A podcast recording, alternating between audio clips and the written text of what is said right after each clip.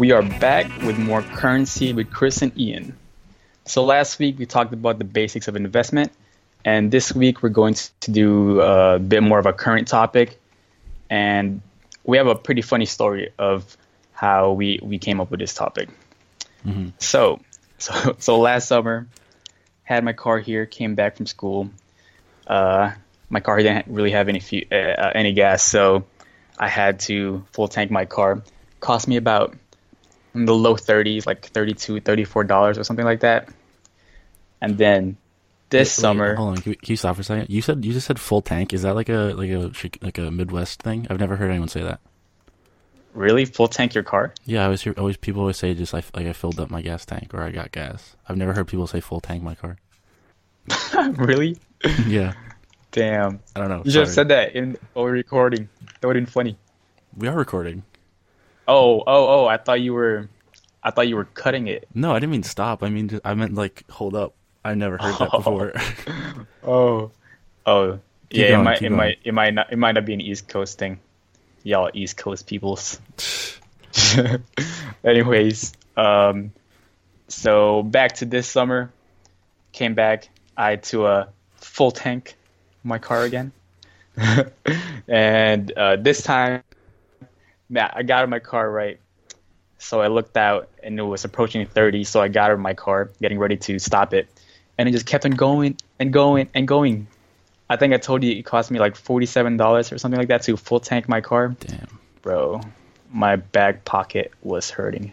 Yeah, when I got back, I filled up. It was like 40-something. I think it was like just over 40. But I think I have a smaller gas tank than you do. Yeah, possibly. So that's why. Yep. Why is the price of oil so high right now? Or the price of gas so high right now? I don't know. Does it have something to do with the Iran nuclear deal? It might be. It might. So, do you want to start by defining, just kind of how understanding how oil's priced, and what everything is? Yeah, for sure. So, I'll start out with a definition of something called a barrel of crude oil, which is how most indices, how they talk about the oil prices. And it all started out, so in the early 1860s, when oil was a new industry, it was stored in like jars and other types of vessels that people can just find. So there was no way of knowing how much oil was actually being sold. And then they got inspiration from the whiskey industry, who transported whiskey using wooden barrels. So that's how barrel of oil became a thing. And it's 40 gallons plus 2 more gallons to cover spillages. So one barrel of crude oil is 42 U.S. gallons. And nowadays, they don't really use barrels because it's not very efficient.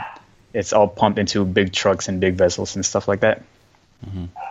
That's interesting how they accounted for spillage like that. They added to 2 gallons. Mm-hmm. And so a barrel of crude oil, they also measure it using US dollar currency, just so it's easier to trade using one currency. Mm-hmm. Could you imagine having to do all those conversions with it in the corporate finance for like 15 different countries' currencies? That would be bad. Plus, imagine if it was if they used the metric system in Europe and then we had to convert to gallons and then true. That would be. That's an engineering problem. That's out of my field. That's out of my field too, bro. Mm-hmm. All right, so we have that definition down. Now we're going to talk a little bit about how oil is priced. And I thought, so when I first did research about this, I thought it was just simple supply and demand. And at first it kind of was. So the higher the supply, the higher the price, and demand is low at the same time. But there's actually a lot more that goes into that, which makes it very complicated. There's something called the oil futures market, and there's 2 types of traders that set the price. There's hedgers and speculators. And I think we touched a little bit about what hedging was in our past episode. Mm-hmm. A little bit, yeah. So, yeah, a little bit. So basically, so hedgers are companies that buy futures contracts. In case the price of oil changes, it increases, then they can still buy a certain price. So the buyer and seller will agree on a price of this contract, and that sets a little bit of the price of oil in the oil futures market. And then there are also speculators, who are just people who are guessing the direction of the price of oil, and they're not really intending to buy the product. Mm-hmm. This also sets up the price a lot. Mm-hmm. But relating back to supply and demand, even though there is so much oil production is super high, distribution and refineries don't operate at 100% capacity. So that's how we're able to keep these oil prices at a stable price. And it's not just cheap oil everywhere. Interesting. Yeah. So, I don't really know about that. You mentioned about speculators in the futures market. I find futures very interesting because it's the closest you can get to really just straight up gambling in the market. There's really no like asset behind it. It's just, I think the price of this is going to go up, and someone else is saying, I think the price is going to go down. So that's kind of interesting. There's a part an explanation of that in the Big Short, when they're at the casino table, mm-hmm. and everyone going back, it's like, oh, I bet that this guy's going to beat that person, and it's a bunch of stuff like that. I thought that's kind of interesting. So, and then you mentioned something about OPEC earlier. Oh yeah, right. So another factor in how oil is priced is OPEC. So OPEC is a group of 14 countries who are the major oil exporting nations in the world. They control about 40% of the world's oil supply. So because of that, they're able to change the price however they can. So they can restrict how much oil can be produced. So that forces prices to either go up, go down, or stay stagnant. And Iran is actually one of the nations in OPEC, and that leads us to now the Iran nuclear deal. Yeah, so we haven't mentioned this yet, but this is kind of the backstory is why oil prices are going up so much. So starting all the way back in 1989, which was when Iran started Project Ahmad, which was basically their nuclear weapons development program, and then it supposedly stopped in 2003. But then 2 years later, in 2005, the IAEA, the International Atomic Energy Agency, which is a subsidiary of the UN, they came in and said to Iran that they were all good. They'd stopped all the nuclear production. They were basically clean. They weren't doing anything wrong. Then fast forward again in 2015, Obama came out and signed the JCPOA, which was the Joint Comprehensive Plan of Action, which the goal of it was to get rid of nuclear weapons in the world, basically, and try to keep the risk of a nuclear war as small as possible. Mm-hmm. So 2015, he signs the JCPOA and puts that into effect, and one of the countries that signs on is also Iran. And basically what the JCPOA, which most people refer to as the Iran deal, what it did is it lifted all these sanctions that were currently on Iran. For example, they had a restricted missile and arms industry. They had restricted nuclear industry, obviously. They had restriction on their petroleum industry, restricted banking, restricted shipping, trade, all this kind of stuff. And what the JCPOA did was basically lifted all those sanctions and said, okay, Iran, we'll help you economically, we'll help you develop as long as you reduce your petroleum and reduce your uranium reserves, which are two major components in the production of nuclear weapons.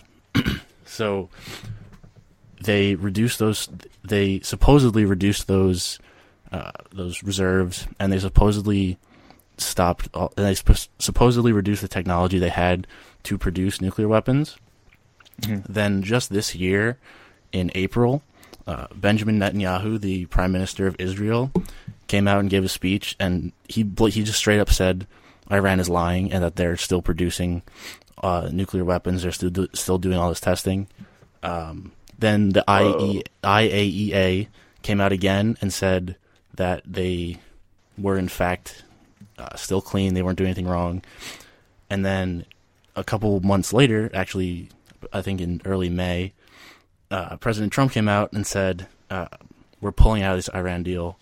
They're still producing these weapons. They're not listening to all this stuff, and he claims it's going to make the world safer. He claims it's going to keep the Middle East under control, but we don't really know what's going on. So right now, the Iran Prime Minister and President Trump are kind of going back and forth as to why we backed out of the deal. We can't. And Iran said that we were kind of going back on our promises. So it's kind of increasing tensions as opposed to decreasing tensions. So yeah, that's why Iran is so unstable right now, and why the price of oil is fluctuating so much. Because of all the uncertainty. Yeah, because of all that. I don't know what else. I don't know where else to really go with that. I do know, kind of outside of oil per se, there was a banker that was recently indicted in I think it was in New York, because he was helping some company evade Iranian sanctions. So this is kind of a pretty broad topic. It's not just oil, and it's not really just nuclear weapons. It's kind of a big deal globally. There's a lot of industry that goes through Iran that we probably don't realize. Go ahead.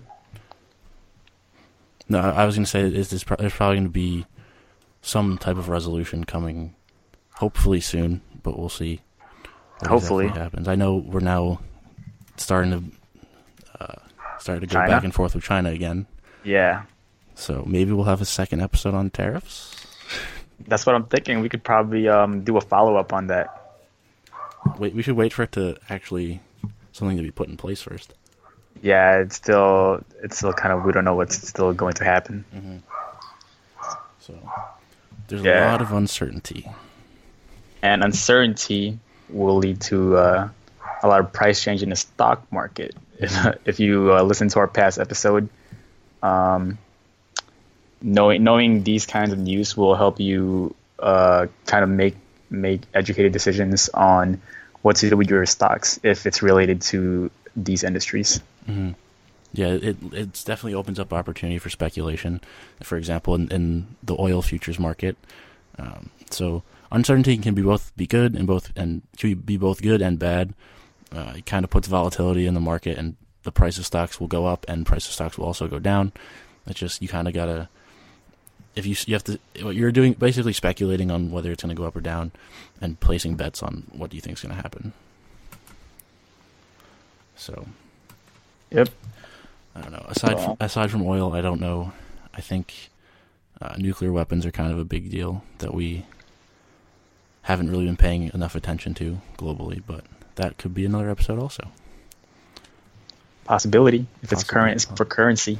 Possibly. So, I know we didn't do a game this episode, but we kind of had a lot of definitions to go around, and we didn't want to throw it all on one of us or the other.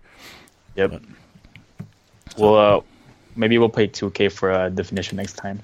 I have to buy 2K first. And a PS4. Yeah. But, all right. I think this is a good ending point. So you want to close this out?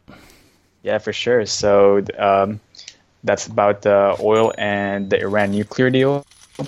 Keep up with news because there might be a lot more things going on. And we'll see you all next time for next episode.